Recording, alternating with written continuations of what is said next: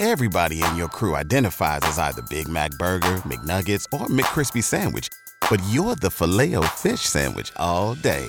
That crispy fish, that savory tartar sauce, that melty cheese, that pillowy bun. Yeah, you get it. Every time. And if you love the filet of fish, right now you can catch two of the classics you love for just $6. Limited time only. Price and participation may vary. Cannot be combined with any other offer. Single item at regular price. Ba da ba ba ba. One semester of law school. One semester of criminal justice. Two experts. I'm Kristin Caruso. And I'm Brandi Pond. Let's go to court! On this episode, I'll be talking about a woman who stood her ground. And I'll be talking about a wedding.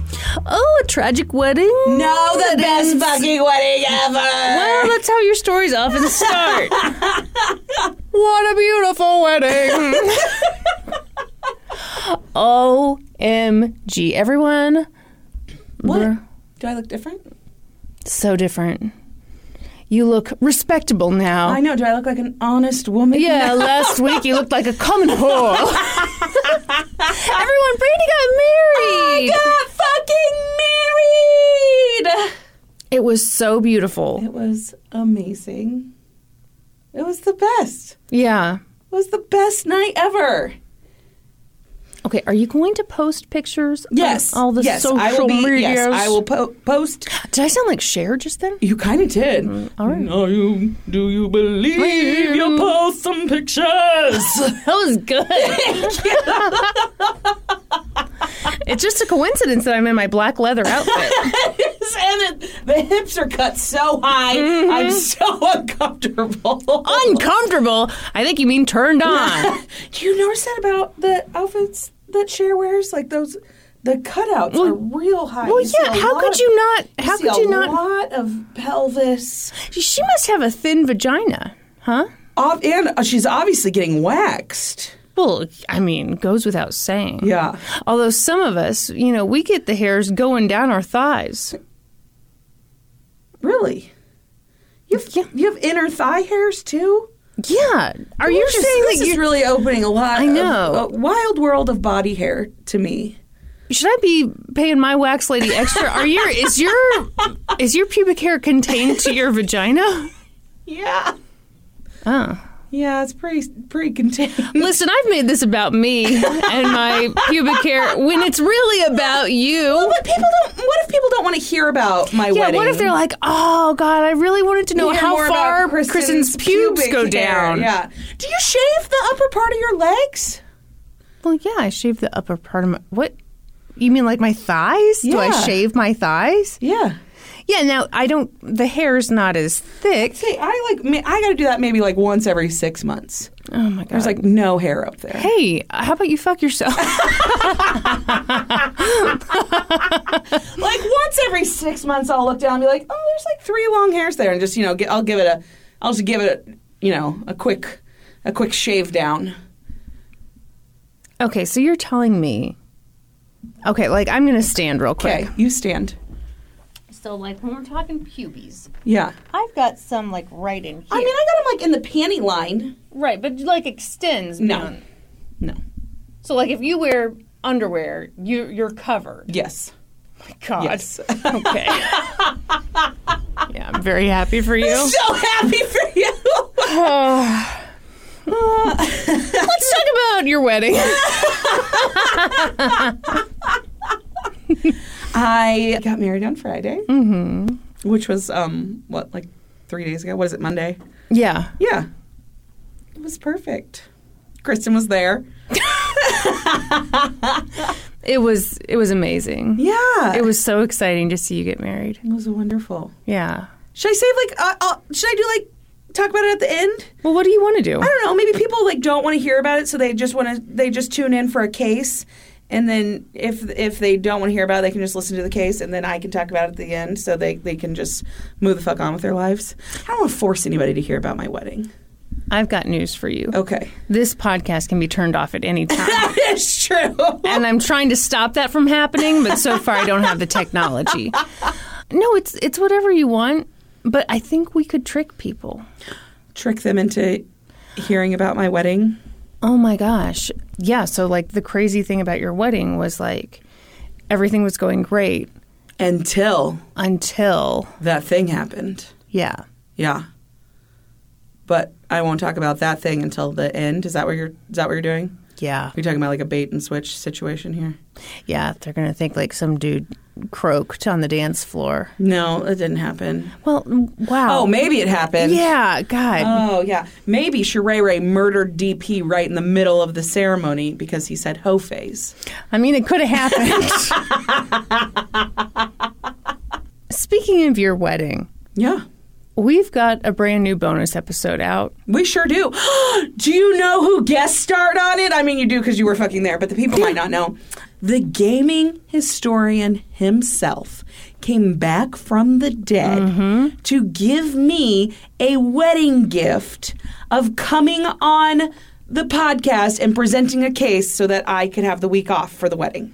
Um, he dug himself out of a shallow grave to, and made entry into the sex dungeon. Um, his case was really good. It's wonderful. I covered uh, Mark Wahlberg. Ooh, or Mark Wahlberger. I did call him that at one point. It's fine. No one, no one made fun of me at all.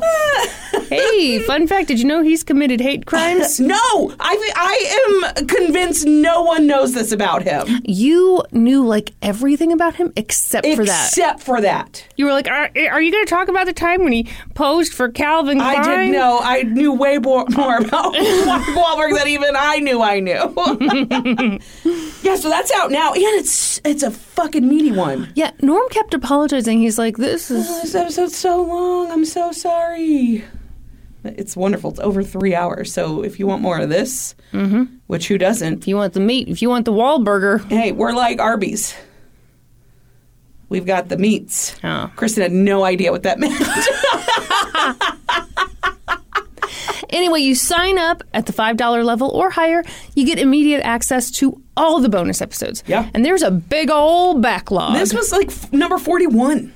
it wasn't like It was, 41. okay, I'm sorry. This was number 41. Get it right or pay the price.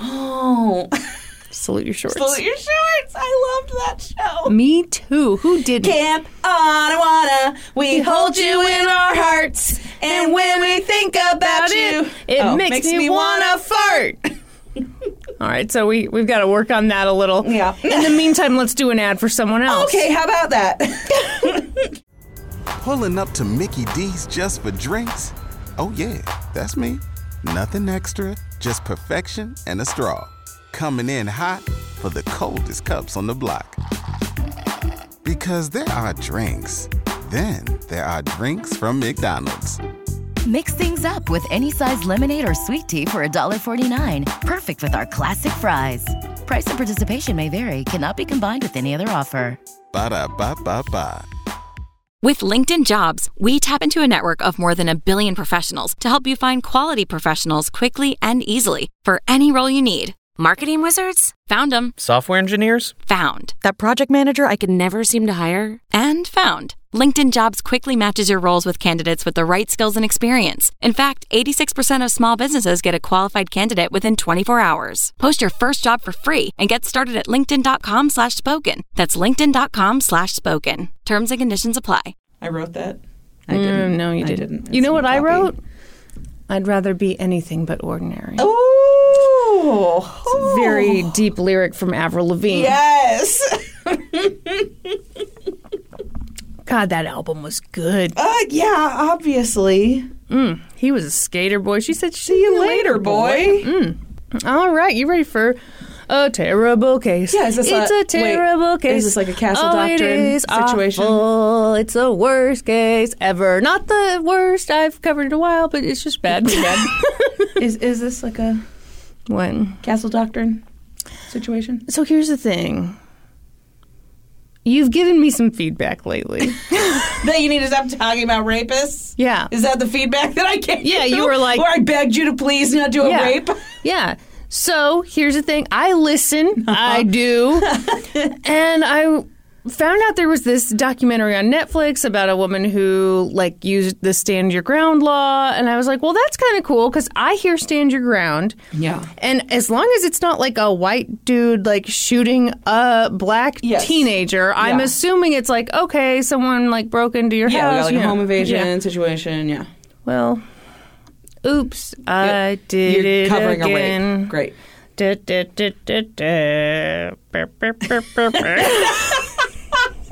I'm in a little bit of a goofy mood. Okay. Oh, is it because we just had dinner with Roy Williams? It's true. It's true. He- We had fucking dinner with Roy Williams. I mean, I didn't care, but you were excited. Yes, Roy Williams, for those of you who don't know, is the former head coach of the Kansas Jayhawks basketball team. And when he left there, he went on to be the head coach for the North Carolina Tar Heels. So Norm and I are sitting at dinner with mm-hmm. Kristin, who could give two shits about anything sports related. And at the table behind Kristin, is a gentleman that the owner of the restaurant we were at keeps coming over and talking to. And I, at one point, like glanced over there and I connected who it was. I was like, Norm, Norm, Norm, that's Roy Williams over there. And Norm goes, who? Because I'm like trying not to say his name too loud because like he was not very far from us. He's like one table over from us. And Norm goes, who? And Kristin was like, even I know who that is. and I'm a genius. no, I don't. I do know who that is. I don't care. no, but I I'm, sorry, I'm not trying to be too cool. I'm No, you just yeah. It's not your thing. genuinely don't care. Yeah. No, I was very excited about it. Now, if Trixie Mattel was at the table across from us, that'd be Yeah. big news for me. Absolutely. Who is Trixie Mattel? A drag queen. You know? yes. How do you know that? I know stuff. All right. Well, cool. All right. All right. Let's get into it. All right, tell us about another rape. I'm very sorry. Thanks. I yeah, I had plans. Big plan. I could have been someone. Could have been a star. Not talking about rape. But yeah, I got in too deep, and you know, well, mm, all right, here we go. In too deep, and I'm trying to keep up mm-hmm. above in my head mm-hmm. instead of going under. Wow, that just kind of faded out. How embarrassing for you. I'm not embarrassed at all. All right, picture it. I'm very sorry. Uh, Stevenson, Alabama. Oh. You heard of it? have No. you? Of course you haven't. Stevenson is located in northeastern Alabama, and it's home to about 2,000 people. Oh, little little town. Yep. And it has seen better days. It's a railroad town that at one time was thriving, but now people who live there often struggle to find work. In fact, roughly, so some sources said like a quarter of the people, some said more like a third of the people live below the poverty line. Okay. So, without much to do and without many opportunities, a lot of people in the area have turned to drugs. And for a while there, Brittany Smith was no exception. Brittany grew up in Stevenson. Her parents divorced when she was little, and her mom, Ramona, raised Brittany and her little brother, Chris, on her own. I love the name Ramona. Because of Ramona Quimby? Yeah, Yeah, obviously. obviously. It's a wonderful name. Yes. All right. it was really hard. They had very little money. Ramona said she worked anywhere from 12 to 16 hours a day just to kind of get by. And, like, if there were opportunities to work more hours, she would take those opportunities. Mm-hmm. Even then, they lived in, she called it the projects, you know, government housing. Yeah. So they struggled financially, but other aspects of Brittany's life weren't such a struggle. First of all, she was beautiful. How beautiful was she? Cheekbones, that's all I'm going to say. Fucking cheekbones. All right. We are, are two women who greatly appreciate chiseled cheekbones. Absolutely love a 'Cause cheekbone. We both have chipmunk cheeks. So she was really beautiful and she was really smart. She was the type who could ace a test without even studying, which makes me want to hit a pillow. That's you, by the way. I know. Asshole. Yeah, I know. Anyway.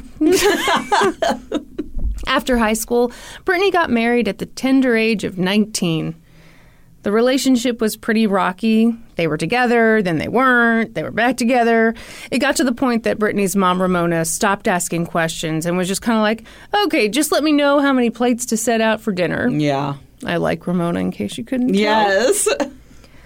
Over the years, Brittany had four children, and they brought a lot of joy into her life. But then she gave birth to a little boy named William, and he only lived for 45 minutes. Oh. He had a rare genetic disorder called Potter syndrome. What are the? Do you do you know any more about it than that? I, I briefly Oh, looked okay. into it. It's it's just sad. Sad, yeah. Yeah. Um, William's death. De- I hope you don't want any more information than that. That's you know. Yeah. William's death devastated Brittany. That same year, her grandma died, and she'd always been very close to her grandma. It was a horrible time for Brittany. Looking back, Ramona said that Brittany fell into a deep depression. She said, quote, When Brittany lost the child, she went out of left field and found peace somewhere else with addiction. Hmm. Brittany started using meth. Wow. She got super skinny. It took over her life and it ruined it. She got arrested for drug possession, spent two weeks in jail, and in 2013, Brittany lost custody of her children. That was devastating. She said it felt like her whole world was gone. But with the help of her family and a strong desire to regain custody of her children, she eventually got sober. She attended Narcotics Anonymous meetings. She did have a few relapses, which is obviously very common. Absolutely. But over the course of a few years, she got better and better. She got increased visitation, and after years of working really low paying jobs, she got a job offer at a flooring company. And she was thrilled. The pay was way better than what she'd ever been making before. Mm-hmm. With that job, she'd have enough money to afford the rent at her four bedroom brick home where she hoped to one day live with her kids. And that was about to happen. On January 10th, 2018, she had a home evaluation to see if her kids might be able to come back and live with her. And she passed the inspection. Wow. The woman from the agency told Brittany, I'm really proud of you. Yeah. There was a lot to be proud of. Brittany was getting her life back on track. She was living close to her mom and brother in, I mean, a really nice big brick home located at. you shook the whole table. Sorry. It's 211 Sharon Drive, Stevenson, Alabama. Sharon Drive, Stevenson, Alabama. this is a beautiful home. Yeah. Look at those columns. Yeah, I mean it's it's got really good curb appeal. Absolutely. Now you go inside, it is pretty dated. Dated, yeah. It's big. I know. Yeah, that's a that's a dated kitchen. Oh my yes. I mean it's it's dated all over the place. So you got your green shag carpets and the bathrooms have those like how do you even describe those lights that are like on chains? They're very 70s. Yeah, yeah. They got swag lights. Swag lights? Is That's that what, what the chain is called when it. Are you making things up? No. Don't you make things up on this podcast. I also like it because the guy who took the pictures Is in the mirror. Yeah. and I wanted to see him. Yeah. Oh, he Oh. he posted a blurry action How many? shot. Okay, you are someone who has seen. A, you've gone and seen a lot of houses for sale, right? It's true. How often is there one of these old giant metal desks just left in the basement? We, I feel like, bought a house when I was a kid that had one of these. Oh, just yeah. like left in the basement. Yeah, there are certain things that are just so heavy that yes, it's like fuck you're it. just like that. Just lives there now. um, On that note, I almost covered a case where like this guy what? Well, there's a whole second set of pictures. It's been updated. Yeah, but they didn't delete the old pictures. Yeah. Bad move. Um, anyway, Yeah, they did. They did update it. Swag light's gone. Just like one little tiny vanity now. All right. It's like they didn't even care about the It's like swag they light. didn't care about the swag light. Okay, sorry. On that note, what were you so saying? I was just looking into a case before I did this horrible one Yeah. About this guy who bought this house, and like you know, inspection goes fine and everything, but he was Yeah. like, hey, he tells the current owner, you know. He crawled down in this crawl space and he saw this big barrel shoved way back hmm in the very back of this crawl space. No. And he's like, hey, you know, Make sure you get that out yes, of here. Yeah, I'm not buying this place with the big barrel in it. Which, so the owner was like, all right, fine, weirdo. So, Yeah. like, he had to crawl under, get the spirit. Well, of course, it had a woman's body Yeah. in it. She'd been in there for 30 fucking years. She'd been mummified. I feel like I've heard this. I'm sure you have. This sounds very familiar. And I, I have nothing to add to that. All right. well, this has been a good chat. Back to Brittany. She wanted things to be perfect for the kids. She thought it would be really fun for them to have a puppy, which that seems like too much. yeah, it's too much. Uh, but she reached out to this guy, Todd Smith. They're not related, they just have the most common last name Yeah, in didn't- all of America. I wasn't going to ask if they were related. Fine, okay. Todd and Brittany had known each other 'Cause if- forever if because they, they- were cousins. No, if they were related, you wouldn't have said she wouldn't. She reached out to this guy. You said she reached out to her cousin Todd Smith. All right, fine. you cracked the code. Is this what the Da Vinci Code is like? I never read that book. Yeah, this is exactly right. Just with more Tom Hanks. Uh-huh. Have you heard that he's secretly a butthole? No, say it ain't so. I've heard it. Are you sure you didn't hear that he has a butthole? That can't be correct. No, I've heard he's secretly a butthole. oh man, Doesn't it kind of make sense because, Chet, like, he has that son, he Chet, does have that son, Chet. and you don't just have a son like Chet, right? Also, he loves. Tom Hanks does. Yeah, he collects. he does. I could be wrong, but I don't think I am. If, if you are, we'll bleep it. People will be like, "What's he collect?" What's he collect? Oh my gosh! Doll houses. What? Mm-hmm. Yeah, I don't care for that. Do you feel like you're getting all the hot gas? I do. Are you okay? Is this because you're into those celebrity blinds now? Is that where you're getting this I- information? Shut up! I'm a Hollywood insider now. I've started listening to this podcast called Beyond the Blinds, uh-huh. and I really enjoy it. And yeah, I feel like a Hollywood insider, and I feel smarter than all of you. I've learned so much. that makes so much sense. Right? Yeah. It makes all the sense in the world. Anyway, Patty, we're obviously going to have to bleep that. I'm very sorry. Todd and Brittany had known each other forever. By this point, they were in their 30s, but they'd met when they were teenagers. Todd was about six years older than Brittany, and he lived across the state line in Jasper, Tennessee. And he bred pit bulls for a living. The bigger they are, the harder they fall. What? Pit bull. Sorry.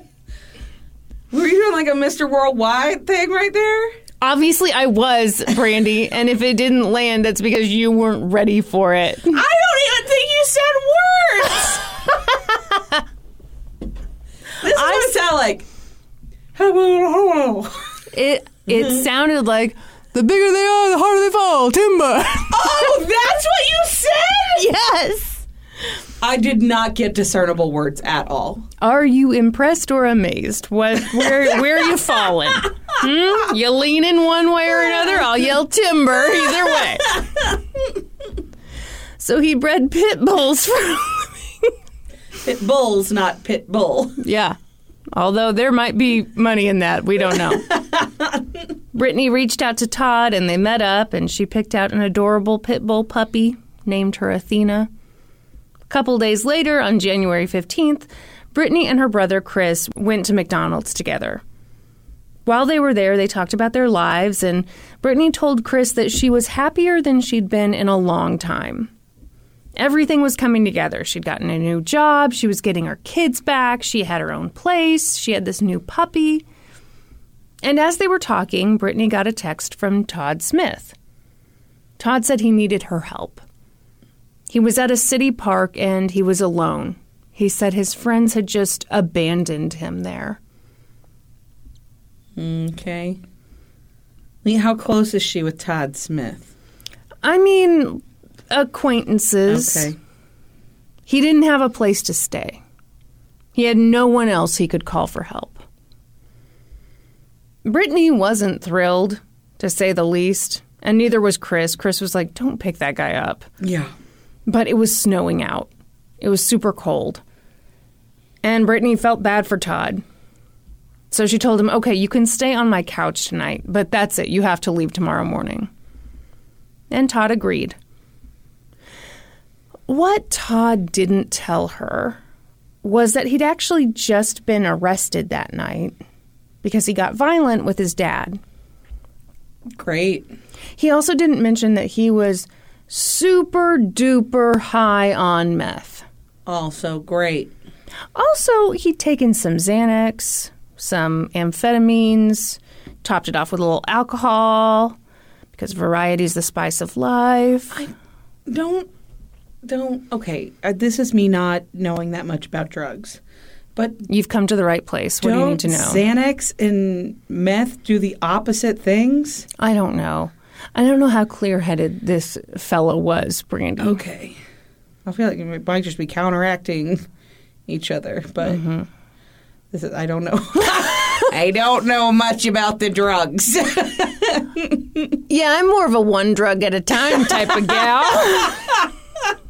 Dance with the one that brung you is what I say. I alternate my Advil and my Tylenol every four hours. So Chris and Brittany drove to the park. They picked Todd up, and Chris dropped them off at Brittany's place. It was all pretty normal. That evening, Brittany and Todd gave the new puppy a bath and kind of sat around talking in the living room. And they talked a lot about meth, about how it had fucked up their lives. Todd admitted that he still struggled with meth, and Brittany was sympathetic. But she told him, hey, you know, you can turn your life around. I've been there. You just have to get your priorities together. Mm-hmm. She said, you know, I quit that stuff and now I've got this great job offer. I'm going to get my kids back. And as she was saying this, she noticed this change in Todd. She later said that something snapped inside of him. He was so angry. And he said, Do you think you're better than me? oh shit! And she's like, Oh, whoa, whoa, whoa. Not what I was saying at all. And he called her a bitch and he attacked her. He headbutted her. Brittany got up, ran as fast as she could down the hallway and to her bedroom. She closed the door, locked it, and before she knew it, Todd broke through the door. Oh my gosh! He wrestled her onto the bed and choked her. She said that as he was choking her, she saw black and thought, This is what it's like to die. God, please don't let me die. Oh my gosh! For a while, she lost consciousness, and when she woke up, she was in a pool of her own urine. She was naked, and Todd was raping her. He had his hands around her throat, choking her. She could barely speak, but she tried. She said, We're friends. And he mocked her. He goes, We're friends. He said, Don't say a fucking word or I'll kill you. Oh my gosh! Brittany fought him. She scratched him, hoping to get his DNA under her fingernails. She fought so hard that some of her fingernails ripped off. Oh, This was, yeah. This was a very violent attack. At one point, Brittany thought he was going to snap her neck. oh my gosh! She blacked out again. The next time she regained consciousness, she came to he was still raping her and she decided not to fight back. Eventually, his face changed again and he stopped attacking her, but he warned Brittany that if she told anyone what he'd done, he would kill her and everyone she loved. If she told the police, he would kill her. Brittany was terrified, and Todd wasn't leaving. Mm. She figured the only way to survive would be to get help. She told him, Hey, let's go smoke a cigarette. And he said, Well, okay. Brittany knew she didn't have any cigarettes, so she'd have to call someone for a ride to the store. So she grabbed her phone to call her mom, and Todd did allow her to make that call, but he insisted on holding the phone himself, and he put it on speakerphone. Mm-hmm. So by this point, it's like twelve forty at night. Okay. And Ramona picked up the phone, and Brittany was like, "Hey, would you take me to the store to get some Um, cigarettes?" actually, twelve forty is a.m. Oh my God. hey, I've got a great idea. Blow it out your ass. it's actually considered the wee hours of the morning. So I'm going to say that I'm going to call you tonight at 1 a.m. Be like, what? Say good morning. You're not you're not awake yet? It's the morning time. so she calls her mom. She says, Will you take me to the store to get some cigarettes? Right. But Ramona was exhausted. So she cleaned houses for a living. She was tired from working all day. It was dark. It was late at night. It was snowing out. She just washed her hair, so it was still wet. And she's like, mm. So she just turned to her son, Chris, and she's like, hey, please go pick up your sister and take her to get some cigarettes. I mean, Chris was kind of annoyed, as you would be. Yeah. Um, but, you know, little bro's got to be the little bro. Yeah. I just realized now I don't actually know that he's the little brother, but he's got a baby face. I mean, he's got to He be. looks. He looked like he was pretty young. Yeah. Okay. So he drove over to Brittany's place and he was kind of surprised when Brittany and Todd both came out of the house. He figured he'd just be taking Brittany, but whatever. He drove to the nearby Mapco gas station. You ever heard of Mapco? I have. Me I'm not familiar neither. with Mapco. When they got to the gas station, Brittany went inside and Chris and Todd stayed in the car. And you know, it's like any gas station. You park and you can see right into the Yeah. place. Um, and there was actually a police officer in the gas station when Brittany walked in. Oh my gosh. But Brittany was terrified of what Todd would do if he saw her approach the officer. She was very worried about her brother's safety. Because again, I mean, Chris had no fucking clue. Yeah. So she went up to the counter to buy the cigarettes, and a woman named Paige Painter was behind the counter. It's a small town, so Paige and Brittany kind of knew each other. And Paige took one look at Brittany and was like, What happened to you? Mm-hmm. And Brittany was like, Shh, because she didn't want to draw any attention to herself. Yeah. But you know, under the fluorescent lighting of that gas station, probably looked like she had the shit beat out of her. Absolutely. So her neck was red from where she'd been choked. She had blood on her chin. Her hair was a mess. Some nails had been ripped off. So Brittany whispered, Give me a piece of paper. And Paige got it for her. And Brittany wrote down the name Todd Smith, Jasper, Tennessee. She told Paige that he'd raped her, he'd beaten her up, and was holding her hostage. She said, If I wind up dead, he did it. And Paige was like, Well, I'm, don't leave. Don't leave. Stay You're here. Yes. And Brittany said, I can't. My brother's in the car. If I don't go back out there, he's going to hurt my brother. Mm-hmm. Brittany wrote down her mom's name and number and asked Paige to call her and tell her what was going on. She specifically asked Paige not to call the cops. Todd had already threatened her about involving Yeah. the cops, and Brittany didn't really trust the cops anyway. Yeah. She felt like the cops in Jackson in Jackson. I'm going to Jackson. Gonna mess around. Very sorry. it's actually called Jackson County, if you can believe it. Oh, Is it? Yeah, it's not anything like Jackson County. It's all gyms there and smoothie shops. Tanning salons. What else would be there? Um, Obviously, a jockstrap store. It's so rare to see a store that sells jock straps exclusively. Exclusively. No, that's not all they sell. They've also got jock itch medicine. Hmm. Yeah.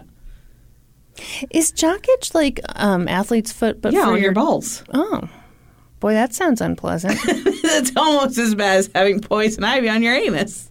I wouldn't know, but I've been afraid before. I've been afraid before.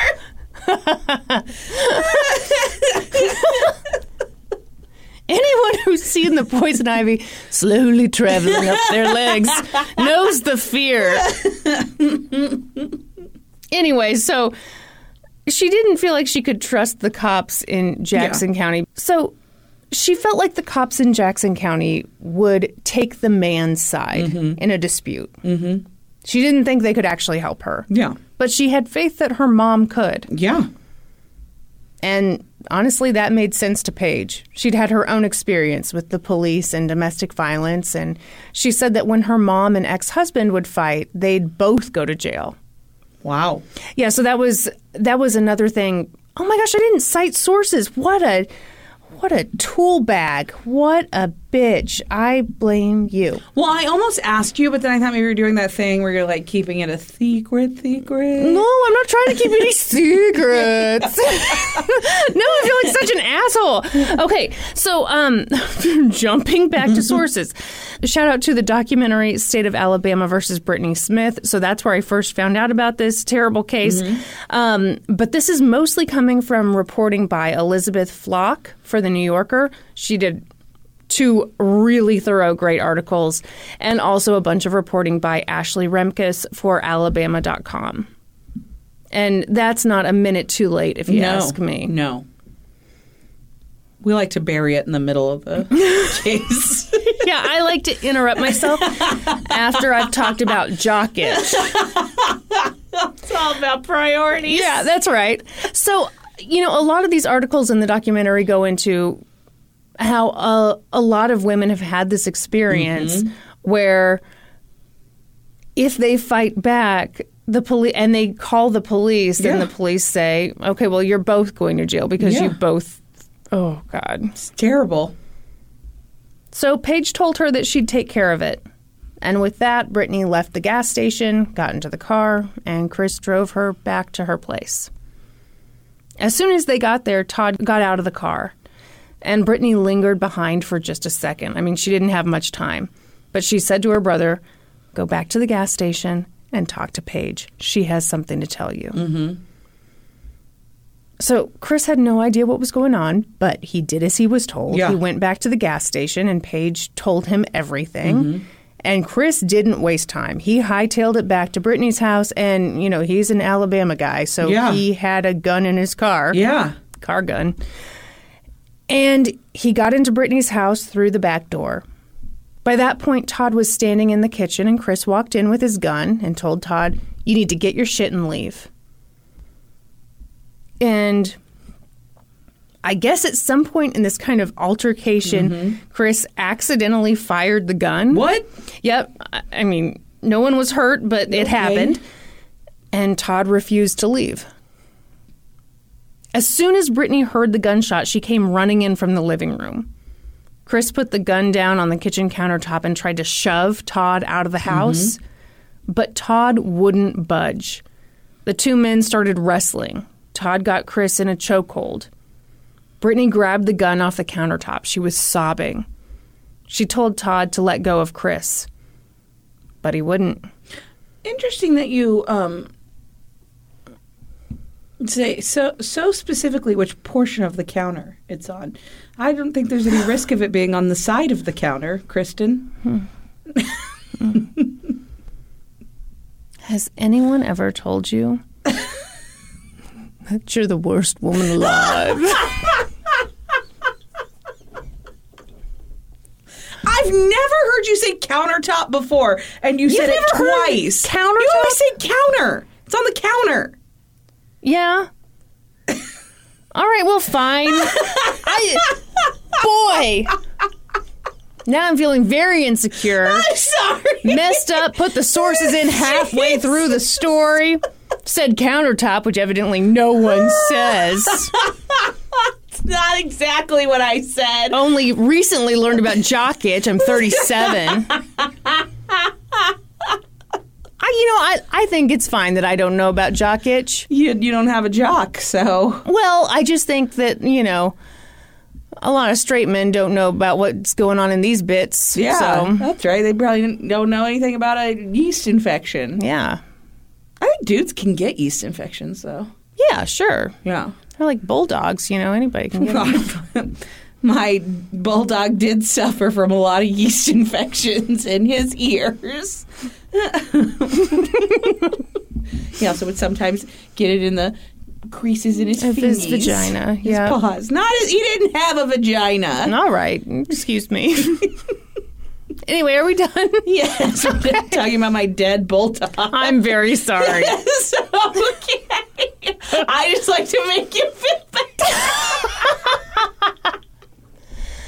Wow. Would you like to tell the people what you said to London at the wedding? Oh my gosh, this woman. Okay, so you know we're all getting our hair and makeup done, looking so good, and it's you know we're kind of getting a little late in the day. London uh, let everyone know she did not need a nap. yes. Contrary to popular opinion, Yes. did not need a nap, and she was getting just a little fussy, a little fussy, little fussy, little fussy, and so like we'd taken everything out of my purse, Yep.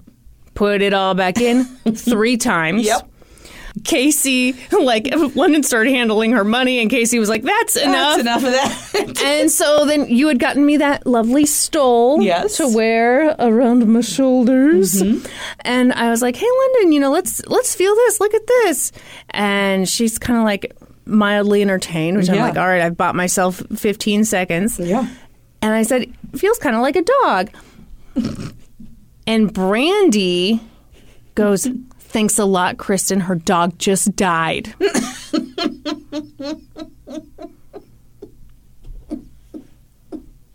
this is what they talk about when they say bridezilla. That's right. I was a real bridezilla. Mm-hmm. mm-hmm. if you can't make jokes about your dog dying, what can you make jokes about? Excellent question. Some say it's too soon. Not me. I'm a fan of edgy comedy. That's right. Anyway, let me lubricate. yeah. Get it lubed up there. Really need to brush my teeth. Like right this second? No, not right this second. Oh, okay. But do you ever just feel your teeth I and do. you're like, I do sometimes. Yeah. It's because we had those sugary cocktails. Even before I went to dinner, I was Really? like, I need a, I need a brush, a brush, a mm-hmm. brush. a. Brush, a brush, brush, brush. Mm-hmm. I am very sorry to anyone who hates tangents. We are stalling. We are. We're clearly stalling.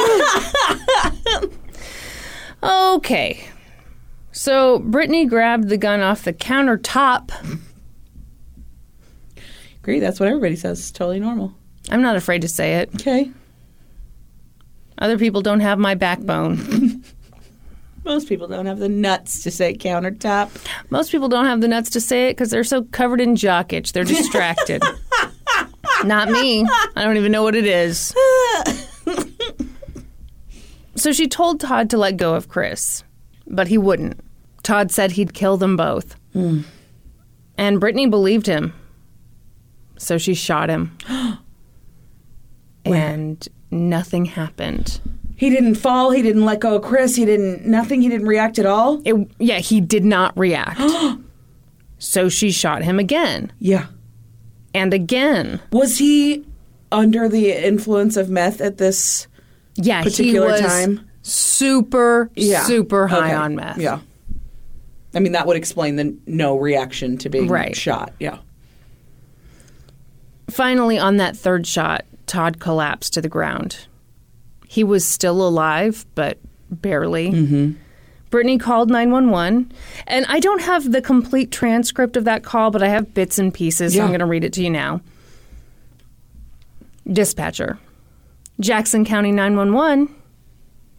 Brittany, Hi, I need an ambulance. Someone just um got shot at 211 Sharon Drive. He he tried to kill me and dispatcher. Where's the person that shot him? Brittany. He's right here with me. He's my brother. He's not going to jail. He's like he was trying to protect me. A while later, Brittany said, I don't know what to do. I've been like, I've been choked, almost dead, like raped almost in my bed twice. Dispatcher. So he did rape you? Brittany. No, he did not rape me. He was trying to, and he choked me out, and I was like seeing black, and my brother came in, and they got into an argument. Just have an ambulance come, please, because I don't want this man to die. What the fuck do I do? Please help me. The dispatcher told her how to do CPR, and Brittany did mouth to mouth, and Chris did chest compressions on Todd. After about half an hour, the police showed up. By that point, Todd had died. Oh my gosh. There's body cam footage of when police showed up to the house. Brittany came out of the house looking panicked, and and this was her interaction with the police. Officer, where? Who's the shooter? Who's the shooter? Brittany, it's my brother. Officer, come out! Come out of the house! Brittany, look, please don't shoot. He shot him because he choked me. He raped me. Hmm. Okay. Am I confused here? I thought she shot him. Mm-hmm. She did, yes, but she's not saying that because she thinks that the police will believe her brother over believing her. Mm-hmm. Is that kind of the deal? Mm-hmm. Yeah. Okay. That's it. Okay. That night, Chris told police that he was the one who'd shot and killed Todd. Mm-hmm. He later said, In Jackson County, women don't get treated fairly in general, so I thought if I don't take the blame, she'll never get her kids Yeah. back. Yeah. That night, Brittany was taken in for a rape kit. The nurse documented 33 injuries to her body. Yeah. She had bite marks, bruises, scratches, contusions on her neck. Her neck looked terrible. Brittany hadn't wanted to kill anybody, but she was certain that if she hadn't killed Todd, he, He would have killed, killed her and killed her brother. Exactly. Gosh, I'm yeah, I'm not pro shooting anybody, but I don't know that she really had a choice. Right. Yeah, I think in this in this situation, you've got to do what you got to do. Yeah. That next morning, she got up early and decided that she couldn't let her brother take responsibility for mm-hmm. shooting Todd. So she went to the police and told them the truth. She'd lied. Her brother hadn't shot Todd. She had, as he'd held Chris in a chokehold. And so Brittany was arrested and charged with murder. Wow. Yeah. What she did wasn't murder. What do you think it was? Uh, self defense. yeah. Uh, and I think it's pretty easy to tell that with like a basic investigation. Well, that sounds like it might take some work. Yeah. Ramona was horrified. Her daughter had acted in self defense. But the DA's office and the police didn't see it that way. Ramona couldn't afford to bail Brittany out, so she had to stay in jail. And it was horrible. She had a prescription for Xanax to help manage her anxiety, but the jail refused to give her her medication. And so she suffered from withdrawals. And withdrawals from Xanax can include panic attacks and hallucinations. After all she'd already been Yeah. through. So while she was in jail, she had a nervous breakdown. Mm-hmm. Also, here's a terrible story. She said that two of the people who worked in the jail like mocked her while she was having these this breakdown and said that if she pushed this invisible button, it would bring up an elevator that would take her to her kids. Awesome. Yeah. Meanwhile, rumors circulated about how Todd had died. The New Yorker article said that initially Alabama media outlets only reported that Brittany had shot Todd, but nothing about the rape. And later, when word got out about the rape allegation, a lot of people didn't believe it. Oh, oh, now she now she's saying he raped her. Mm-hmm. Well, in the 911 call, she said he didn't. Yeah, I think a lot of things you say a lot of things when you're Right. going through the most traumatic experience probably of your life. Yeah. I mean, And you jumble up the most- details yes. and yes. And also, she was blacking out, so Mm-hmm. who knows what he was actually like right. doing to her. Right. And her body tells the story. Absolutely. Well, and What? what is the definition of rape? Did he actually have to penetrate her to meet the definition? I think what he did to her sounds a hell of a lot like rape, even if he didn't. Yeah. A rumor went around that Brittany had been watching porn with Todd before the rape. So, So she was asking for it. right.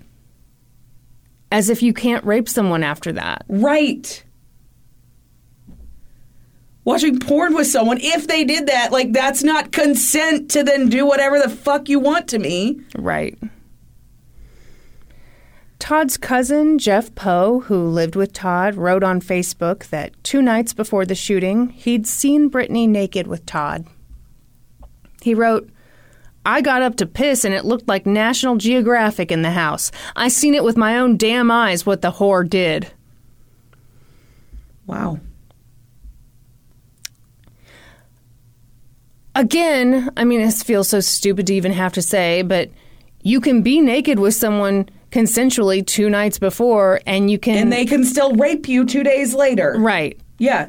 W- one time consent does Mm-hmm. not equal forever consent.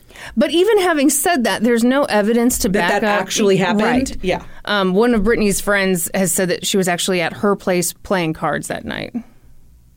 Um, cousin Jeff eventually changed his tune, but wow, it took Mm-hmm. him a while. So I, ugh, I find it annoying, but it's more than I can say for a lot of other people. I mean, he at least like Yeah. Paid attention to the evidence and has now said, I'm really sorry mm-hmm. for what I said.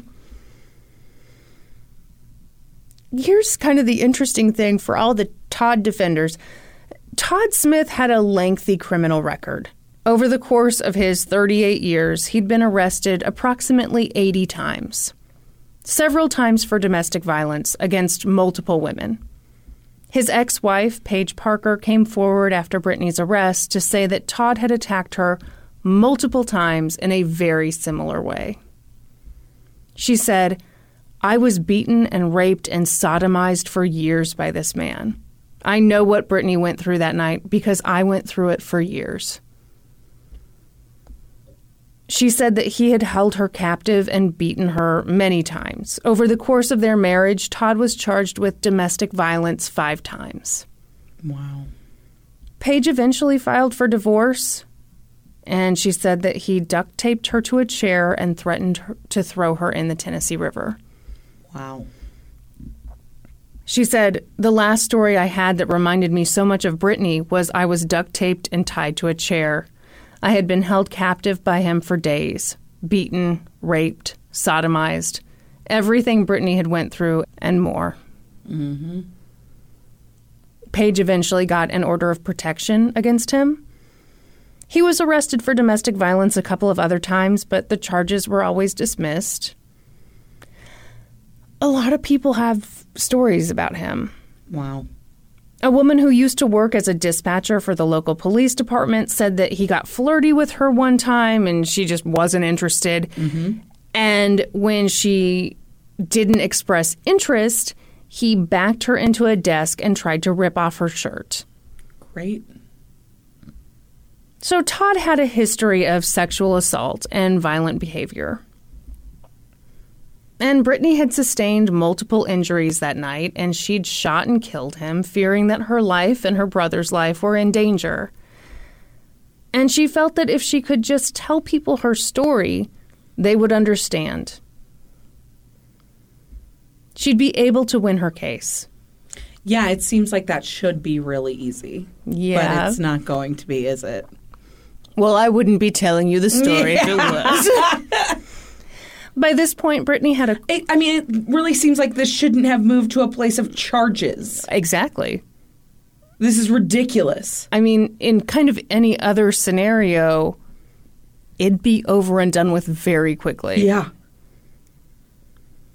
By this point, Brittany had a court appointed attorney named James Mick. James is a former police officer, and murder trials are really not in his wheelhouse. Gotta say, I'm not real impressed with him, and neither was Brittany or Ramona. Okay, great. At one point, he got mad at the reporter for the New Yorker because he didn't like the questions she was asking him, and he told her to leave. And the documentary didn't even mention him as being part of the defense team, even though he definitely was. But I do think he should be mentioned because the DA kept coming to him with these plea deal offers, and one of the offers was to plead guilty to manslaughter, which meant that Brittany would get between two and 20 years in prison. Mm-hmm. Brittany says that James advised her to take the deal. But she was adamant she'd acted in self defense. She was offered a few plea deals and she turned them down every time. She said, I'm innocent and I will go to jail an innocent woman before I plead out to anything I did not do. Meanwhile, Ramona was doing everything in her power to help her daughter. She started researching self defense laws. She found out about Alabama's Stand Your Ground law and was like, oh my gosh, this is perfect. This is the law that's going to get her out of this. According to Alabama's Stand Your Ground law, you can use lethal force to defend yourself against threats or perceived threats. You have no duty to retreat. yeah, This case certainly seemed to fit that scenario. absolutely. And if it did fit that scenario, then Brittany would be able to walk, just like what you were saying. Like this, this should be done. Yes. So Brittany told her attorney that that was the route she wanted to pursue. And initially they did. But then in October of 2018, he switched to not guilty by reason of insanity. What? Yeah, Brittany says he never ran that by her. It was an interesting tactic. Brittany had been seeing a psychiatrist through a nonprofit for sexual assault survivors, and the head of that organization said, Brittany has no mental health issues other than PTSD. PTSD from the rape and the judicial system. Yeah. But a state psychologist disagreed. Brittany met with the guy and he made a note that he had some mini Snickers bars out at um, the reception desk and she'd eaten an unusual amount of them. That's that sounds like none of your fucking business, sir. Are they out there for everybody? Does it say there's a limit? So, What does that even mean? well, and I I mean Brittany later found out that that was part of his report and she was like, "Well, okay." And she explained it to herself. She was like, "Yeah, I did eat a lot of them. I ate like 10 of them. Mm-hmm. I hadn't eaten that day." Yeah. I mean, they didn't have money. Right. No one wanted to employ. Yeah, I- Yeah. God. After their meeting, the psychologist said that Brittany was paranoid, based mostly on her assertion that Todd's family was after her. The psychiatrist evidently thought that that wasn't the case, but when the New Yorker reporter talked to Todd's cousin, Jeff Poe, Jeff just straight out told her that he had called someone about putting out a hit on Brittany. So she's not paranoid. Yeah, so he decided against it because he didn't want blood on his hands. He said, but I mean, dude picked up the phone. Yeah. God. So, following the report from that psychologist, they had a pretrial hearing, and the DA, Jason Pierce, argued that Brittany needed to be put in Bryce Hospital, which is a hospital for people with serious mental illnesses. Worth noting, uh, Brittany had passed a drug test the day before, but the DA told the judge that she could have faked it. So, yeah, she's a real loose cannon. Well, I mean, what? Where is that accusation coming from? right? I mean, She has a, this documented history. She has been arrested for drug possession in the past. So we just don't want to believe anything she's saying. So even though she's Wow. she passed this drug test, maybe we ignore it. Okay, great. So Brittany got sent to Bryce Hospital, a place that has a rich history of being terrible. I shouldn't really say that. When it opened in the 1800s, it was like super progressive and wonderful. And then it just never moved on from there. Um, So I didn't look into it too deeply, but it seems like there was such a need for it that too many patients and yeah, they they never really evolved. They didn't have the staff to keep up. And bottom line, in 1971, a bunch of patients filed a class action lawsuit against Bryce Hospital. Fun fact the local newspaper said that the patients in the hospital were living in conditions that resembled, quote, a concentration camp. Holy shit. The class action lawsuit lasted 33 years. What? And as a result of that lawsuit, there is now a federal minimum standard of care for mentally ill people, which, I mean, That's, I guess that's good, but I mean, you don't want to go to the place that had to, No kidding. And Bring that about. That didn't exist already? right? A minimum standard of care? Yeah. Holy hell. So Brittany was stuck in that facility for six months. The New Yorker details a few of her experiences there, but I'm just going to cover one. And it's bad. A male nurse told Brittany to pick up someone else's feces. And she was like, no. No. And the nurse pushed her against a wall and twisted her arm behind her back. So the reporter confirmed that this happened with another patient who witnessed it. And later, that nurse asked Brittany to flash him. The reporter was obviously super alarmed by this, so she called the patient advocate for Bryce Hospital. But the patient advocate never returned her call. Okay, here's how the reporter ends that paragraph. Quote I later learned that he had been arrested for possession of child pornography. He has pleaded not guilty. Wow. Yeah. So I don't know if the patient advocate or the nurse was charged with the child porn. Either Yeah, way, either it's way, a it's pretty bad indication. Yeah. Eventually, Brittany was transferred out of Bryce and into jail, and that time her mom pawned her mother's wedding ring and put up her car title as collateral for Brittany's bond. Meanwhile, Brittany kept getting plea deal offers from the DA, but she still wasn't interested. She hadn't done anything wrong. She didn't want to plead guilty to murder. Mm-hmm. And there was some forward movement on her case. Her lawyer filed a motion for additional legal assistance, and that's how Brittany got a guy named Ron Smith added to her legal team. Ron got the distinction of being interviewed for the documentary. Ron Smith? Yeah, Are they related? shut up.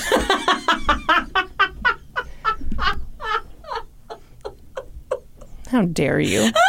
How dare you? It was Uncle Ron.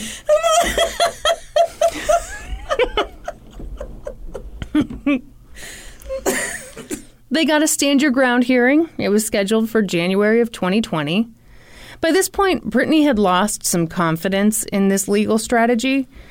Common sense said that this law applied to her situation. But by this point, she'd done enough reading to learn that the people who tend to have successful stand your ground hearings are white men. yep. Mm-hmm. John Roman is a researcher for the University of Chicago, and he did some research for the New Yorker article, and I'd like to read to you a little bit from that article now. Yeah. In Alabama, Roman found no women received justifiable homicide rulings between 2006, when the state's Stand Your Ground law was implemented, and 2010, after which the state stopped reporting its data. Since then, a handful of women in Alabama have won Stand Your Ground immunity. But some women with persuasive self defense claims continue to lose. In 2017, Devin Gray fatally shot her boyfriend, Barry Walsh, in Calera, south of Birmingham, during an alleged domestic dispute. Her lawyer wrote in a court filing I think it's pronounced cholera. Her lawyer wrote in a court filing that Walsh had been abusive throughout the relationship and that on the day of the killing had, quote, caused her substantial physical injuries, including hitting her, pistol whipping her, and breaking bones in her face. When the police arrived, she was bleeding from the head. Walsh, with whom she had a child, had fired multiple shots in the home, her lawyer said. Yet Gray's stand your ground claim was rejected because the judge questioned whether the threat to her life had been immediate. Wow. Yeah. So the documentary kind of summed it up this way. They said, the most extensive study of stand your ground cases found that women were twice as likely to be convicted as men when claiming self defense in their homes. Mm-hmm. Yeah. Wow. There was some study I didn't I didn't write this part down, but someone titled their study. I thought this was like the best title ever. Real men what was it? It was something like real men shoot, real women retreat. Uh-huh. And that's the expectation. I mean, That when a man is defending his property, his Yeah. whatever, Yeah. that's great. Mm-hmm. When a woman does it, not okay. Yeah. Because she couldn't have been in that much danger if she had the Well, that's isn't that the if weirdest she- thing? If she had the confidence to fight back. My God. That's ridiculous. Yeah. In mid January of 2020, Brittany had her stand your ground hearing. The stakes couldn't have been higher. If she won, she'd get immunity from prosecution. If not, she would be screwed. Yeah. The hearing took place in front of Judge Jennifer Holt. And Brittany's legal team had a pretty compelling argument. But the DA argued that Brittany had lied multiple times. She was unreliable, and inconsistent. The hearing started with testimony from Janine Sewerman, who was the sexual assault nurse examiner who had examined Brittany on the night of the attack. And Janine testified that Brittany's injuries were consistent with being strangled with two hands and having been assaulted with, quote, a lot of force. Yeah. Everyone saw pictures of the injuries. She had bite marks on her neck, bruises on her feet, legs, breasts, and chest, contusions on the back of her neck. It was horrible. Janine said that the injuries indicated that, quote, she was probably hit multiple times and held down. Mm-hmm.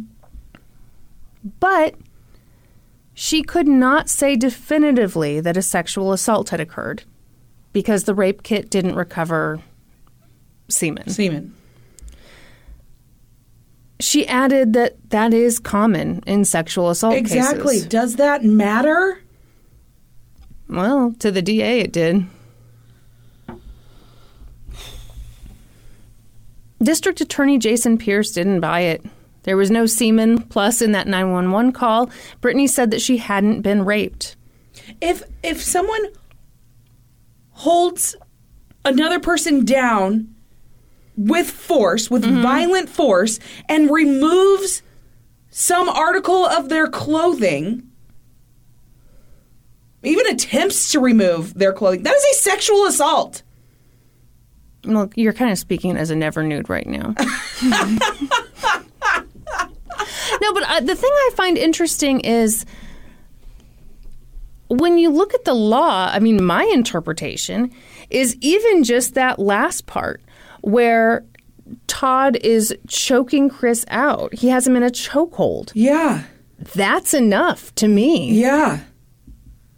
Yeah, that's assault. Yeah. It looks like he could die from that. Yes. Brittany testified about that night, and the DA questioned why she'd been in fear for her life. He pointed out that Todd didn't have a gun, he didn't have a knife. And Brittany said, but he had his hands. Yeah, he had two hands around my neck and I was blacking out. She said, he had his hands, his penis, his mouth. You saw the 33 wounds on my body. She talked about shooting him three times. She said she kept shooting multiple times because the bullets didn't seem to do anything. And an expert witness testified that given the amount of meth in his system, that made sense. When you get that high on meth, you, I guess, evidently become Superman. Mm-hmm. Paige Painter, the gas station employee, testified about Brittany coming into the gas station that night saying she'd been raped and beaten. She talked about how red Brittany's neck looked, how there was blood on her chin. They showed that note where Brittany wrote down his name and asked Paige to call her mom. Brittany's legal team tried to show that Todd had a history of violence. He'd been arrested 80 times. He'd been arrested multiple times for domestic violence against multiple women. The woman who'd been the dispatcher for the police department testified about Todd shoving her and trying to tear off her shirt. A guy who'd grown up with Todd testified that he'd seen bruises on women that he believed Todd had hit. And in the middle of his testimony, the DA goes, What's your necklace? And the guy goes, I'm into witchcraft. I, I don't see how that's relevant, my religion. And the DA goes, No further questions. Oh my gosh. Mm-hmm. That guy's testimony and the woman's testimony were thrown out because the DA successfully argued that bad character evidence should not be admissible. wow. I think it absolutely should be in Yes. this case where there's debate about whether he was attacking her and attacking Chris. Yeah, 100%.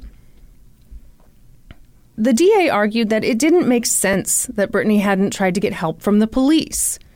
At one point, he asked her, Can you explain that, please? Somehow you believed your mother would be in a better position to handle violent, angry Todd than a police officer?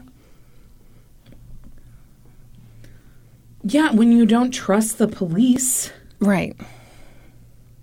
Yeah, I think that makes a ton of sense. Ultimately, the judge sided against Brittany. She wrote a 19 page ruling, basically saying that Brittany Smith was not credible. She wrote, quote, The defendant had many opportunities to seek protection from Todd if she was afraid he was going to kill or harm her. She could have alerted the deputy that was in MAPCO. She could have called the police. She could have called 911. It's yeah, easy for you to say because you weren't in the situation. I get the most terrible thoughts when people are like this. Like you want them to go through it. Yeah, I See know. what you I know do. terrible. See what you would do. I know that's terrible, and I don't really mean that. But like Right. when people get like this, like you should have done this, Yeah. you should have done it. It's like, fine, let's put you in the scenario. Right. You better perform perfectly. Yeah.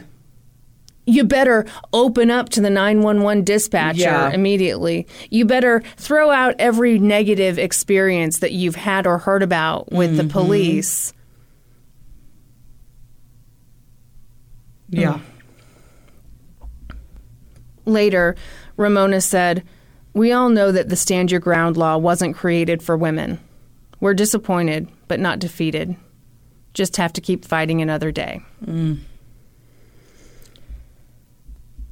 Brittany appealed, but she lost. This was bad.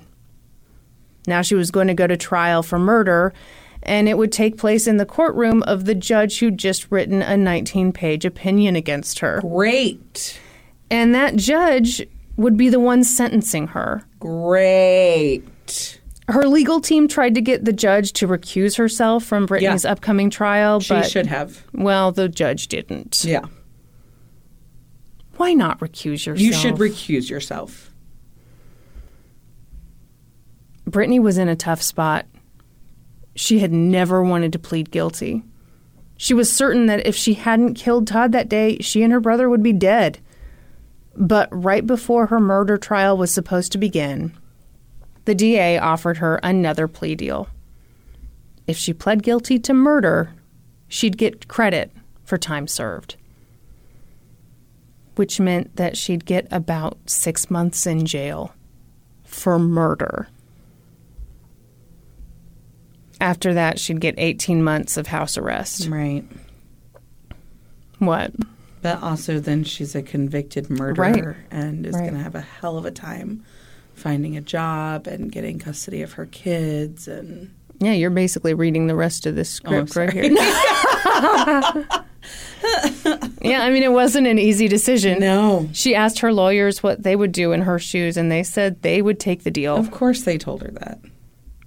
Honestly, I would too. I mean, at, knowing that you're having to face the same judge who just wrote that 19 page It's opinion such on you. a gamble. It, it's a huge gamble. Yes, I think I would take the deal too, but fuck, that would be. It's not justice. No, Yeah, it's, not, at all. So she took the deal. She later said, It makes no sense to me that the plea deals that were offered to me were six months for murder and a lot more time for manslaughter. I do not understand how a murder charge is less than manslaughter. It doesn't make sense to me. The court system here wanted me to take that murder charge just to say that I took the charge. I was so dead set. I was so adamant on not pleading guilty to that murder charge, and I feel like I let a lot of people down. I did let myself down too, but it's something that I fight with every day. Yeah, I feel terrible for her. yeah, absolutely. She was in a situation she couldn't win. Like, I think this is such an interesting thing. Like the number of people who take plea deals. I mean, I I feel like it's just kind of like this area of the justice system that we don't really think about, mm-hmm. where people take these plea deals because it's the lesser of two evils, but not because they're actually guilty yep, of the crime. yep. Because this is the safe bet. Yeah. Well, and I think she had as much going for her as she could. I mean, she had some big time media outlets reporting on her mm-hmm. case. Oh, gosh. So she figured this would be the best way to just let get this behind her, let her family move on. And like you pointed out, I mean, she knows she's got a tough road ahead, ahead of her. She's got a felony murder conviction. Mm-hmm. It's going to be really hard to do all the things she wanted to do. But she served her six months. She got out of jail. And in late October of 2021, she asked her probation officer if she could go to her kids' trunk or treat event. She wanted to hand out candy. Mm-hmm. And her probation officer said no, but you can see your kids before the event.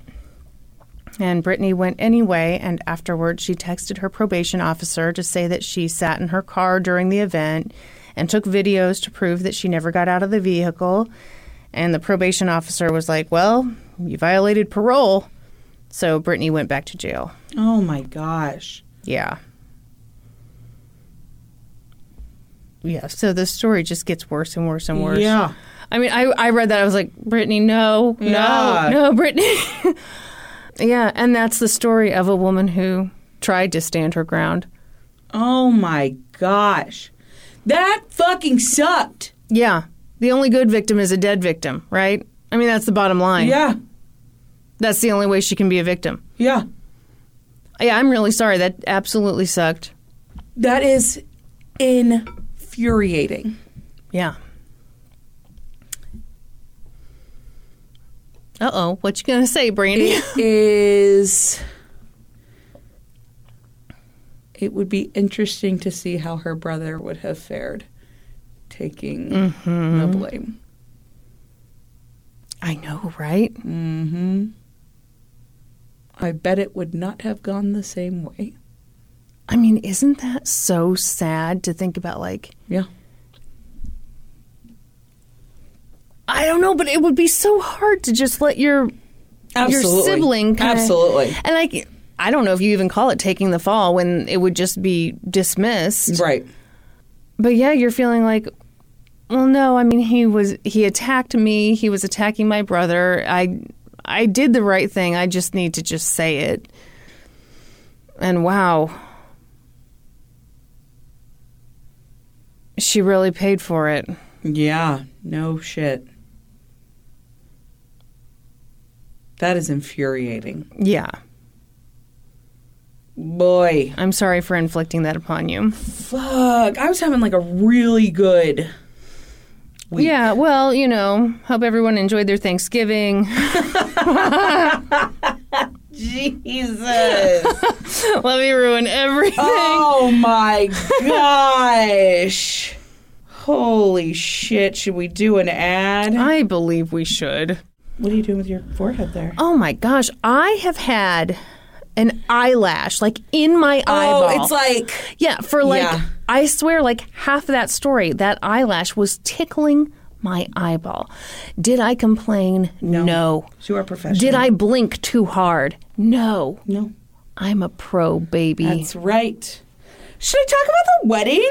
you should. Oh my gosh. Where to start?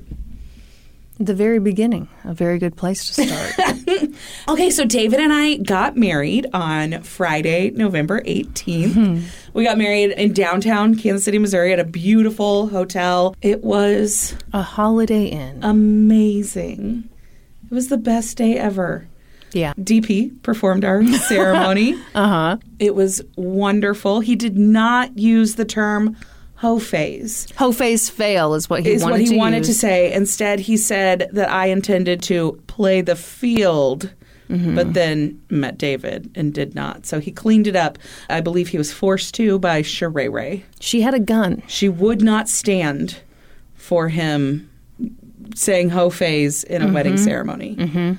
We got married in this beautiful ballroom Yeah. in front of this marble fireplace. And then oh my gosh this ballroom that we got married in the building that the hotel is in was built like in the 1920s and it's been completely restored. It has all the original like woodwork and light fixtures. And so it was this gorgeous wood paneling and this marble fireplace. And we had like all these candles inside the fireplace. Oh it was so beautiful. Um, Daryl wrote this wonderful ceremony for us, and then David and I exchanged our vows that we had written. They were beautiful It vows. was it was beautiful. It was Yeah. so beautiful. And London just ran around us and played with a little tiny So matchbox car while we were doing it. It was just it was absolutely perfect. It was the perfect size. We had like 50 people Mm-hmm. there with us. Was wonderful. My best friend in the world, Kristin, was standing by hmm. my side during the whole thing. I was able to surprise David with my song that I walked down the aisle to. I walked down the aisle to Twin Flames by Machine Gun Kelly, which is like the least wedding song, but it's like David's favorite song. He loves Machine Gun Kelly. And the very first time he heard that song, he sent it to me and he's like, This is us. This is the story of us. And so he asked for it at the wedding, and I told him no, we would not be playing Machine Gun Kelly at our wedding. And he was like, I understand. Like, I get it. and then he was so surprised when I, when, well, London and I walked down the aisle together to it. Yeah. So, um, it was perfect. It was everything we wanted it to be. And then we had the most amazing reception. We had delicious food. Oh, it was so good. Oh my gosh, we had steak and pork loin and mashed potatoes and butternut squash. It was delicious. And then we had pie for dessert. And we had an amazing DJ who played like, I don't know, David and I danced the whole fucking night. Mm-hmm. Kristin, Kyla, and I danced to Spice Girls at the end of the night. It was the best time ever. oh my god, it was so much fun. Oh, We loved it. Uh, I mean, it just it went so perfectly. It was a beautiful night. I wore the most beautiful, amazing dress. Yeah, you've got to post all the pictures. I pictures. will. I you will looked post so pictures. beautiful. I have like no pictures so far, but I will be getting well, pictures I soon. I didn't take any I took pictures. no picture. I took literally David and I took a selfie at the table Uh-huh. while we were waiting for dinner, and that is the only picture I took like the whole day. Yeah. Yeah. I mean, you were just enjoying yourself. I was. I, I love that though. That I was so like in the day. Like I Yeah. loved. We had like a suite to get ready in, and we had like Mm-hmm. a hair and makeup person come and do our hair and makeup. We looked beautiful. we drank mimosas. Oh yeah. it was just the best time. Yeah. Our flowers turned out amazing. We didn't actually do any flowers. It was all ferns, all mm-hmm. greenery, and it was gorgeous. and I wouldn't have changed a single thing. Yeah. And now I am married to David, the love of my life. Finally. What a fucking journey. What a fucking journey is right. Yeah. It has been a wild ride. And, you know, David and I both went through a lot of shit to get to each other. Mm-hmm. And I would do it all again to wind up with him. No, that's don't even talk about that. Bottom line, you two deserve each other. Like you've you've earned each other. Thank you. You know? Thank you. Yeah. And then David and I had the most amazing weekend after. We stayed downtown with the kids, and Casey and James, my sister and her husband, they came down and stayed too. So, like, they kept the kids. And then we did like a fun family day on Saturday. We took the kids to this like indoor mini golf place that they have downtown. And then we went out to dinner. And then, like, they went back to the hotel with with Casey and James, and I put on my lingerie without my clothes on underneath it. Holy shit, what? That's And not I- the way you're supposed to wear it. and I lost my virginity. so happy for you. Norm asked us on the wedding night. He was like, "Are you nervous? Are you nervous for the wedding night?" And they were. They were sweating bullets because they're just good Christian That's kids. right. That's right. We both lost our virginity. no, it legitimately was the best night. It was so beautiful. It was fucking freezing though. It was so cold that night. The wedding was inside, but we wanted to take these pictures Uh-huh. outside, like because there was these beautiful city views, and we did it. But it was We really did. cold. Yeah. Yes, You know what I discovered? Alcohol. Yeah, yeah, it you- makes you forget you- about the cold. You hit the open bar hard enough. That's enough. right. That's right. We did. We had. We. Had, I mean, we did it up big time. We Yeah, had an open it bar. was- we, it was. it was a good time. At 10 p.m., they brought out fucking chili dogs and fried macaroni and cheese bites to soak up everybody's alcohol. Was, Uh, let me tell you something. That was darn good. it was so good. it was amazing. It was amazing. Yeah. Yeah. Loved every minute of it. what? The next day, I woke up. and at some point in the morning, I like touched my ear. Uh huh. and it felt really slick. I was like, Uh-huh. well, that's weird. So I smelled my finger, and it smelled like a chili dog. Oh, you had chili on your ear? I'm not totally sure if it was chili grease. We have no way of knowing what happened. Um, literally, like the only thing that went wrong, and it wasn't even that bad, is that the earrings that I ordered for both of us didn't come. They came. While we were gone this Oh, weekend, good, yes, they good, were on our front porch when we got home. Uh, no, so they didn't come. So on Thursday night, Mm-hmm. I ran out to Kohl's and I got us the finest earrings Kohl's had to offer. Okay, which you- they were beautiful. You joke, but I'm gonna wear them Well, again. please do. Okay. I hope you do. Yes, I will wear them with Good. pride. Good. Got me the little oh, matching Oh, yes, necklace. matching necklace. Yeah. My only regret about the day was you presented it to me, and it was in one of those box things. Oh yeah. You should. have Did you want to do the the Yes, Julia I- Roberts like? What do you mean? Did I want to? I reached out to do the Yes. moment, and you were just like I know. I was. Not Richard Gere. You were nothing was- like I Richard nothing Gere. like Richard Gere. You're absolutely right. you were Jason Alexander.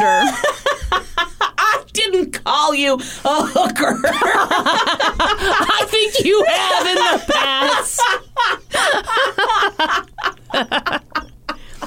so that is my one regret. and that box was fancy. That box lit up when I opened it opened did it. light up. Yeah, I know. some fancy shit. the fanciest earrings Kohl's had. I legitimately was in Kohl's and I was sending pictures of like every earring to my mom and sister. Was like, I don't know, what do you think about this? Wait, is this one ugly or is it cute? Like, Yeah, I've like, looked at too many at this at point. too many. Yes. mm-hmm, Uh, it turns out my ears weren't even visible, so Oh, is that a crack about my ears and how No, they're it's not always a visible? about your ears. I wore a glorious headpiece. That was awesome. Okay, so I wore like this. Basically, picture the Statue of Liberty's mm-hmm. crown. That's basically what I wore. I ordered it off of Etsy from a woman in Ukraine who hand makes them. It is was made out of zip ties. It's the coolest thing. Yeah, I'll post. Uh, we'll post pictures. Yes. we'll post pictures. It's wonderful. I I like am so thrilled to like have it have finally been here Yeah. and finally be married. It feels like something we've been looking forward to. For forever. Forever. Well, it, like, you know, freaking COVID really delayed things. but- Yes. oh my gosh, it was so Yeah. it was so exciting Yeah. and so fun. Yeah, we had the best time. Mm-hmm. Ugh. Thanks for being there with me. if I would be. When we did joke, okay. Yeah. That same night was a Reba McEntire. Yeah, we, concert. yeah, so we joked that Kristin would be like Mrs. Mrs. Doubtfire. firing it up for the Reba concert, just running back and forth. it was several blocks, so you would have been really out of breath. I would have been winded. It's true. and inevitably, I would have come back to your wedding in cowboy, Cowboy boots, boots, and I've been like, "That's not what you were wearing." and I'd be like, ooh. Ooh, you- like, just like your dress is like caught in like Uh-huh. the, the the top of the cowboy boot. Exactly. Yeah. and I'm like, what is that fringe? Is that fringe under there? And you're like, what? No, no, nothing. But then I'm humming the night the lights went out in Georgia. And so you know something's. Mm-hmm. and then the next time you come back in a complete, you come back in a red dress because it was just fancy and you had to dress for it. Oh my God. Obviously. Fancy was my name. Here's your one chance, fancy, don't let me. Down. oh, God. That's what we should have done. Gotten our chili dogs to go. Oh, to go to the Reba concert. Mm-hmm. Uh-huh, I got it. It was wonderful. It was so was. exciting. It was wonderful. It's the best weekend ever. Hmm. The best time. And now I'm married to David Pond. Every girl's dream. Every girl's dream is right. Oh, David wore the most amazing tux. He had this like blue like he was looking fly as Oh hell. my gosh, he had this like blue satiny jacket that had like a pattern on it and then black satin lapels. It was fucking cool. Mm-hmm. All right, calm down. You've got some drool on you. I'm sorry. And I got him oh my gosh. Okay, this is this was my favorite part. Okay, so obviously for the ceremony, he wore like the tux shoes that they give mm-hmm. you with your tux rental. And then as a wedding gift for the reception, I got him limited edition retro Air Jordans in navy blue and black, which are our wedding colors. And so he changed into those for the reception. Those were awesome. Loved them. Those were so awesome. They were so cool. Um, there's like I think it's a Taco Bell commercial that's out right now that Davante Adams is in. He's a football player, Kristin. Thank you, okay. And uh, he is wearing the Air Jordans in the commercial. David saw it and paused it, and he goes, oh, "Those are my shoes." he has so much in common with that guy He's exactly like Davante Adams. in every way. That's right. Oh, congratulations. Thank you. Thank you. It was wonderful. Hmm. Best day ever. Yeah.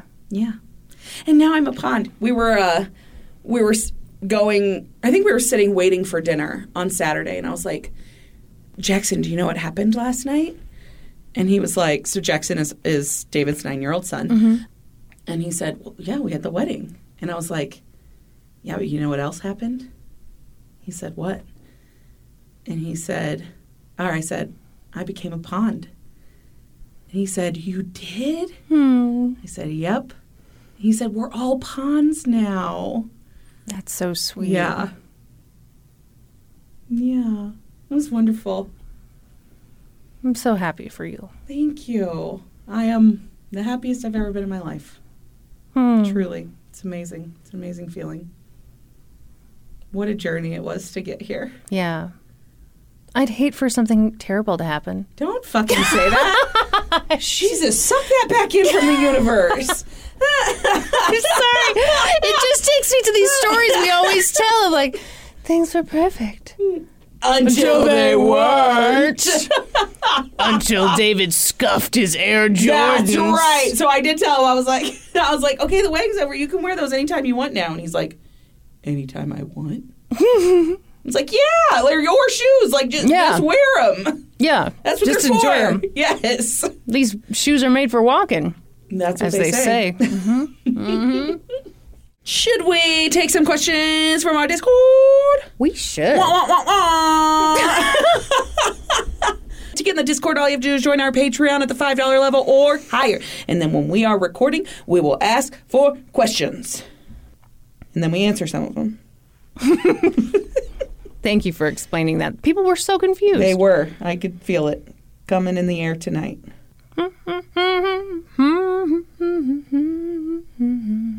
Ooh, say it and we'll cut it. Says, have either of you finally conceded that Aquaphor is better than Carmex and Blistex combined?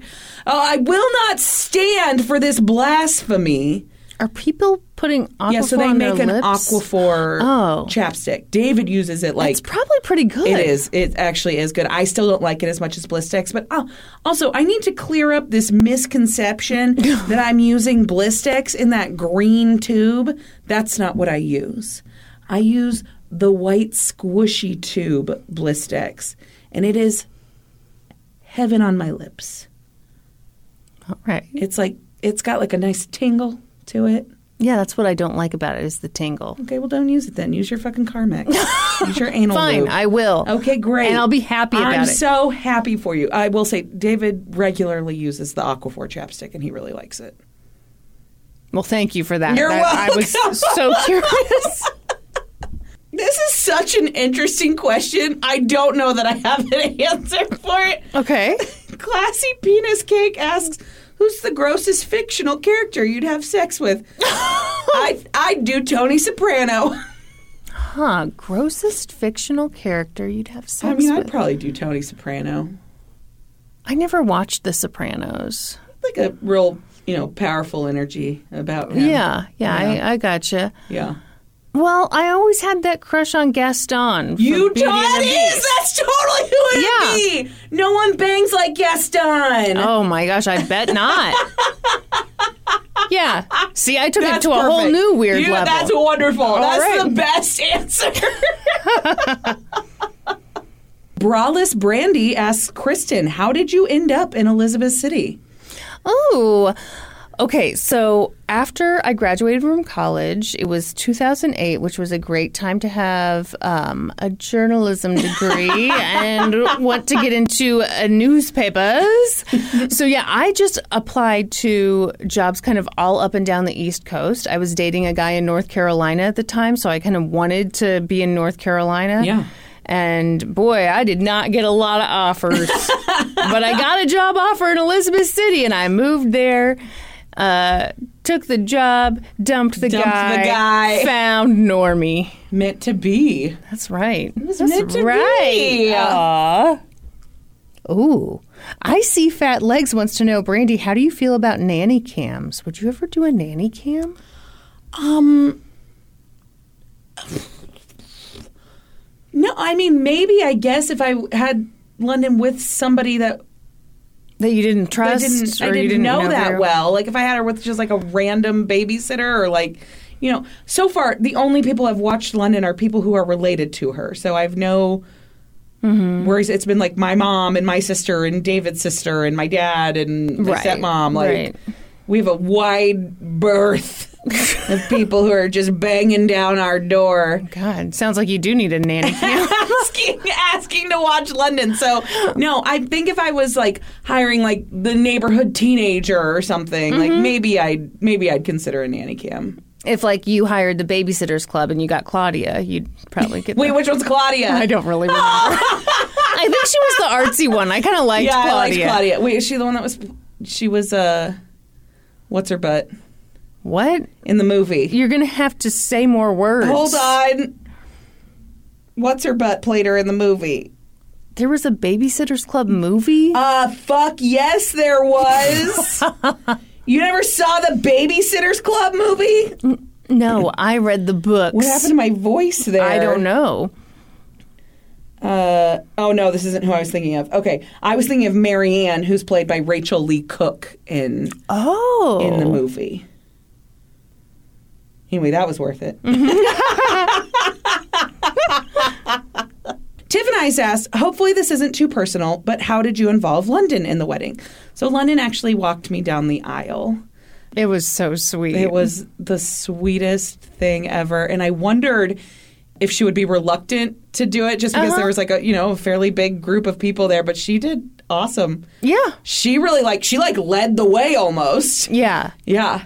Well, I th- she seemed pretty excited and happy the whole time. Yeah, she and did. I mean, even though I I could see being intimidated by the size of the size of the crowd, she kind of knew everybody. She did know everybody, yeah. So Ooh, Aaron out the mud butt wants to know, Brandi, were there any wedding bloopers?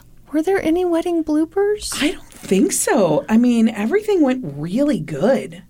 Yeah, I can't really think of anything either. There was that banana peel on the dance floor. That, you know, we should in, hindsight retrospect, yeah. We should have cleared that. People just kept wiping out left and right. But I won that as a prize. And so it was that or throw a turtle shell. And I thought, well, this isn't the time. we had a Mario Kart themed wedding, folks. no, we didn't really. You wish you did. You did have the gaming historian present. I did. I did. But you know, he was there in the in his capacity as audio engineer of the bride. That's right, he wasn't right. there in gaming historian capacity. People tried to talk to him about gaming historian stuff, and he was like, I'm not here for that. I'm not here for that. I am here as audio engineer of the bride. I am a person. Thank you. Okay, I already answered a question from Tiff and I's, but this is a good one, so I'm at, I'm answering another one. Tiff and I's asked, "What is London getting for Christmas? Is she old enough to tell you what she wants?" Okay, so London, don't listen. don't don't pay attention. Actually, when we went over to Daryl and Sherry's house to have our little pre-wedding sit down with DP, London came and she played in this little play kitchen that they have for Henry. Mm-hmm. And she loved it. She had the time of her life. So she's getting a play kitchen for Christmas. She was so funny with that play kitchen. I mean, she was obsessed. Yes. Like pretending to wash her hands in the sink, cooking up all kinds of stuff. It all tasted like shit.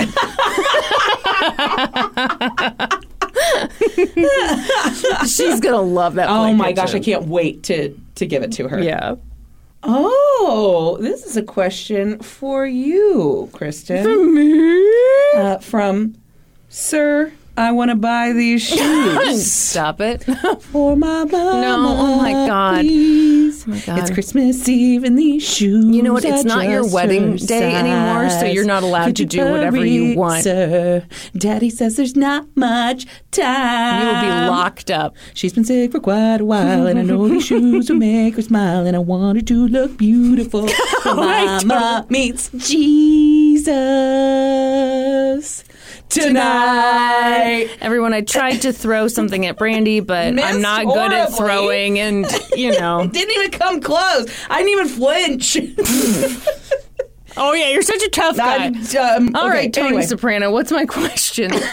okay, Kristin, what was your favorite part of Brandi's big day? oh my gosh. And there's a second part after you answer that. Okay, so um, my favorite part was definitely yours and David's vows. It was so meaningful, and I got the twitchy upper lip, Yeah. crying. I mean, that was it was just beautiful. yeah. Um, okay, I'm going to name a couple more. Okay. Okay. Um, I loved that the kids were all having so much fun. So the DJ brought these little foam things that lit up and were colorful, Yeah. and they were just running around having such a good time. It was one of those rare events where like everyone's having fun. yeah. I Yeah. feel like sometimes when you get together a group with like diverse ages and Yes. everything, it's like eh, it's kind of hit or miss. But everyone Yeah. had a good time, and then like just a a super fun memory was you, me, and Kyla at the very end of the wedding dancing to Spice Girls. That you know, it's like we have so many surreal moments lately. I think. Um, and yeah, that was one of That them. was like, definitely one of them. At my wedding, the three of us yes, dancing to a song that we danced to when we were 10 years old. yes. Yeah. it's it's just wild and it's yeah it's so meaningful Yeah. And it was fun to like be at a table with my whole family like we're all so excited for you guys Yeah, and it was wonderful. Yeah. It was wonderful. Okay, you ready for part two? yeah yeah sure Um, hold on, I've lost the question. oh great okay, here it is. Part two. How do you feel now that David co owns your butthole?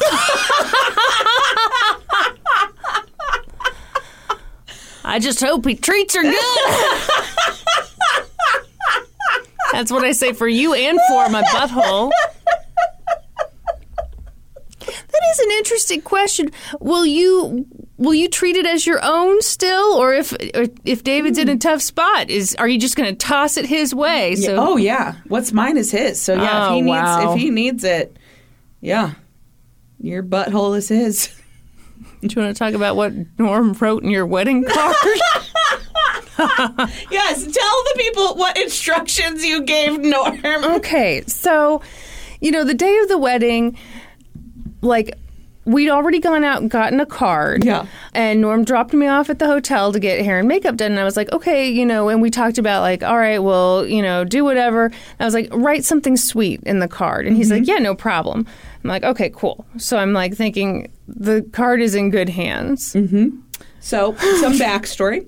One of the first times that the four of us all hung out together, we um, had movie night at my house, and David came. Like, we had been having movie nights, and so David was joining our movie night. Right. And we watched This Is the End, and we ordered nacho cheese pizza. Norm's decision. Norm, yeah, Norm picked this pizza um, from a local pizza place, and Norm s- ate a ton of this nacho pizza, and then proceeded to spend the rest of the night shitting his brains out in the bathroom. Like horribly upset stomach. and Brandi's house was all one level. Yeah, and so the bathroom's like not that far from where we're watching TV. N- hardly like there. It's barely a different room. and so Norm wrote in the card. It seems like yesterday we were just meeting David, and I was spending the whole night in the bathroom after eating nacho pizza. Oh, how time flies. yeah. So uh, on the ride home, I asked him what he wrote, and he told me that, and I was like, well, okay. Okay. sure, they'll put that in a scrapbook. That's right. oh no. Oh goodness. Okay. Whew. This is a tough one. Calling in horny wants to know. Would you rather grocery shop in just your underpants or eat a bowl full of popcorn salad? Oh, my. I guess I, uh, I would just eat the popcorn salad. I would have to. think. I would have to. I could not. I physically could not shop in just my underpants. well, yeah, I don't want to get arrested. and I just I I mean I would just be vomiting the whole time, right? Yeah, no, it'd be terrible. I mean I took one bite and vomited twice like the last time. So It might be one of those things where we get the popcorn salad and then decide, you know what? Going to the grocery store in my underwear doesn't seem so doesn't bad. seem so bad now. I've smelled this thing. I've got some full coverage undies. Whew. I won't scare the kids. Oh boy. My son Fresh has probably seen worse. Should we move on to Supreme Court inductions? We absolutely should. right now we are reading your names and your first celebrity crushes. Ooh. And I know exactly what episode this is, so I'm clearly in just the right 237. place. Yay! Sarah Hairston. Lance Bass, five. Woo woo! I'm queer now. Carmen W. Freddie Prinze Jr. Oh my. Oh my. Okay. I had many a picture of Freddie Prinze Jr. on my binder. yeah. Many. You were all horned up for him. Absolutely. Emma Knight. Robbie Williams. Take that over NSYNC any day. Sorry, Brady. Who's Robbie Williams? We've had okay, Oh. literally had this exact conversation two episodes ago, Kristin. Robbie Williams is a British pop star. He was in Take That. Very sorry. Amber Radka. Jesse McCartney. Oh yeah. Wait, you see the beautiful soul guy? We had this discussion last No, week. we did not. Yes, he is. Kelsey Stalin. Zac Efron in High School Musical. Oh, and Brandi again. Uh huh. Mary S. Michael J. Fox. Ooh. Ugo Ayala. Chris Evans, especially when he has the beard. I don't know that I've seen Chris Evans with a beard. Sounds like if you did, it'd be I'd game over. Be All right, that's sneeze in my no- jeans, as Ah! Norm says. Robin. Zac Efron. Specifically when he was Link Larkin in Hairspray. Yes. Mm-hmm. Absolutely. That's when I first noticed him as well. Jamila. Usher, 8701 era. Yeah, Usher had the dance moves. He could do that thing. Not okay. I know, like where he moves his feet. It looks like he's just like floating above yeah. the. Yeah. I was never an Usher gal. All right. You We all just, have flaws, Kristin. Jen Howard. Jonathan Taylor Thomas. I was getting worried we That weren't going to get gonna have one. JTT. Whitney Stolt. Jonathan Brandis. Do I need to remind you that he's from Ladybugs and I mean, I didn't remember him, but now I've been shamed. Megan Izumi, Aaron Carter, Jackie Terry, Jennifer Love Hewitt. Oh my gosh, yeah. in uh, what the I know what you did last summer. Mm-hmm. I loved her hair in that. Oh my gosh. Well, she always had the best hair. The best hair. and better boobs. That's right. Anna Cost. Fred Durst. Oh, You had a, man. You did had it all for the nookie. he wore that backwards baseball hat. yes, he did. The birth of my my love of baseball hats. And you know what? I just married a man who always wears a baseball hat. You've finally made your dreams come true. Congratulations. Sydney. Justin Timberlake when he had ramen hair. Nina. Tommy from Power Rangers. Dominique. what? John Stossel from Dateline. Dominique. No. Kristin does not approve. No way. he seems so smug. oh no! Wait, I gotta look him up. I don't know which one he is. He's the one who's like, people think this, but I know this. That's his energy. I just summed him up beautifully. This dude with the giant mustache? Yeah, it's a weird choice. Okay. Dominique. Dominique! Dominique, I don't know about this. All right. All right. You know, that's what you're into. That's great. I'm very happy for you. Welcome to the Supreme Court. Thank you, everyone, for all of your support. We appreciate it so much. If you're looking for other ways to support us, please find us on social media. We're on Facebook, Twitter, Instagram, Patreon. Please remember to subscribe to the podcast wherever you listen, and then head on over to Apple Podcasts and leave us a five star rating and review. And then be sure to join us next week. when we'll be experts on two whole new topics Podcast adjourned. And now for a note about our process. I read a bunch of stuff, then regurgitate it all back up in my very limited vocabulary. And I copy and paste from the best sources on the web and sometimes Wikipedia. So we owe a huge thank you to the real experts. I got my info from the article How Far Can Abused Women Go to Protect Themselves by Elizabeth Flock for The New Yorker. Also, the article Brittany Smith Loses Her Stand Your Ground hearing by Elizabeth Flock for The New Yorker, plus tons of reporting by Ashley Remkus for Alabama.com and the documentary State of Alabama versus Brittany Smith. And I got my info from my wedding. For a full list of our sources, visit lgtcpodcast.com. Any errors are, of course, ours, but please don't take our word for it. Go read their stuff.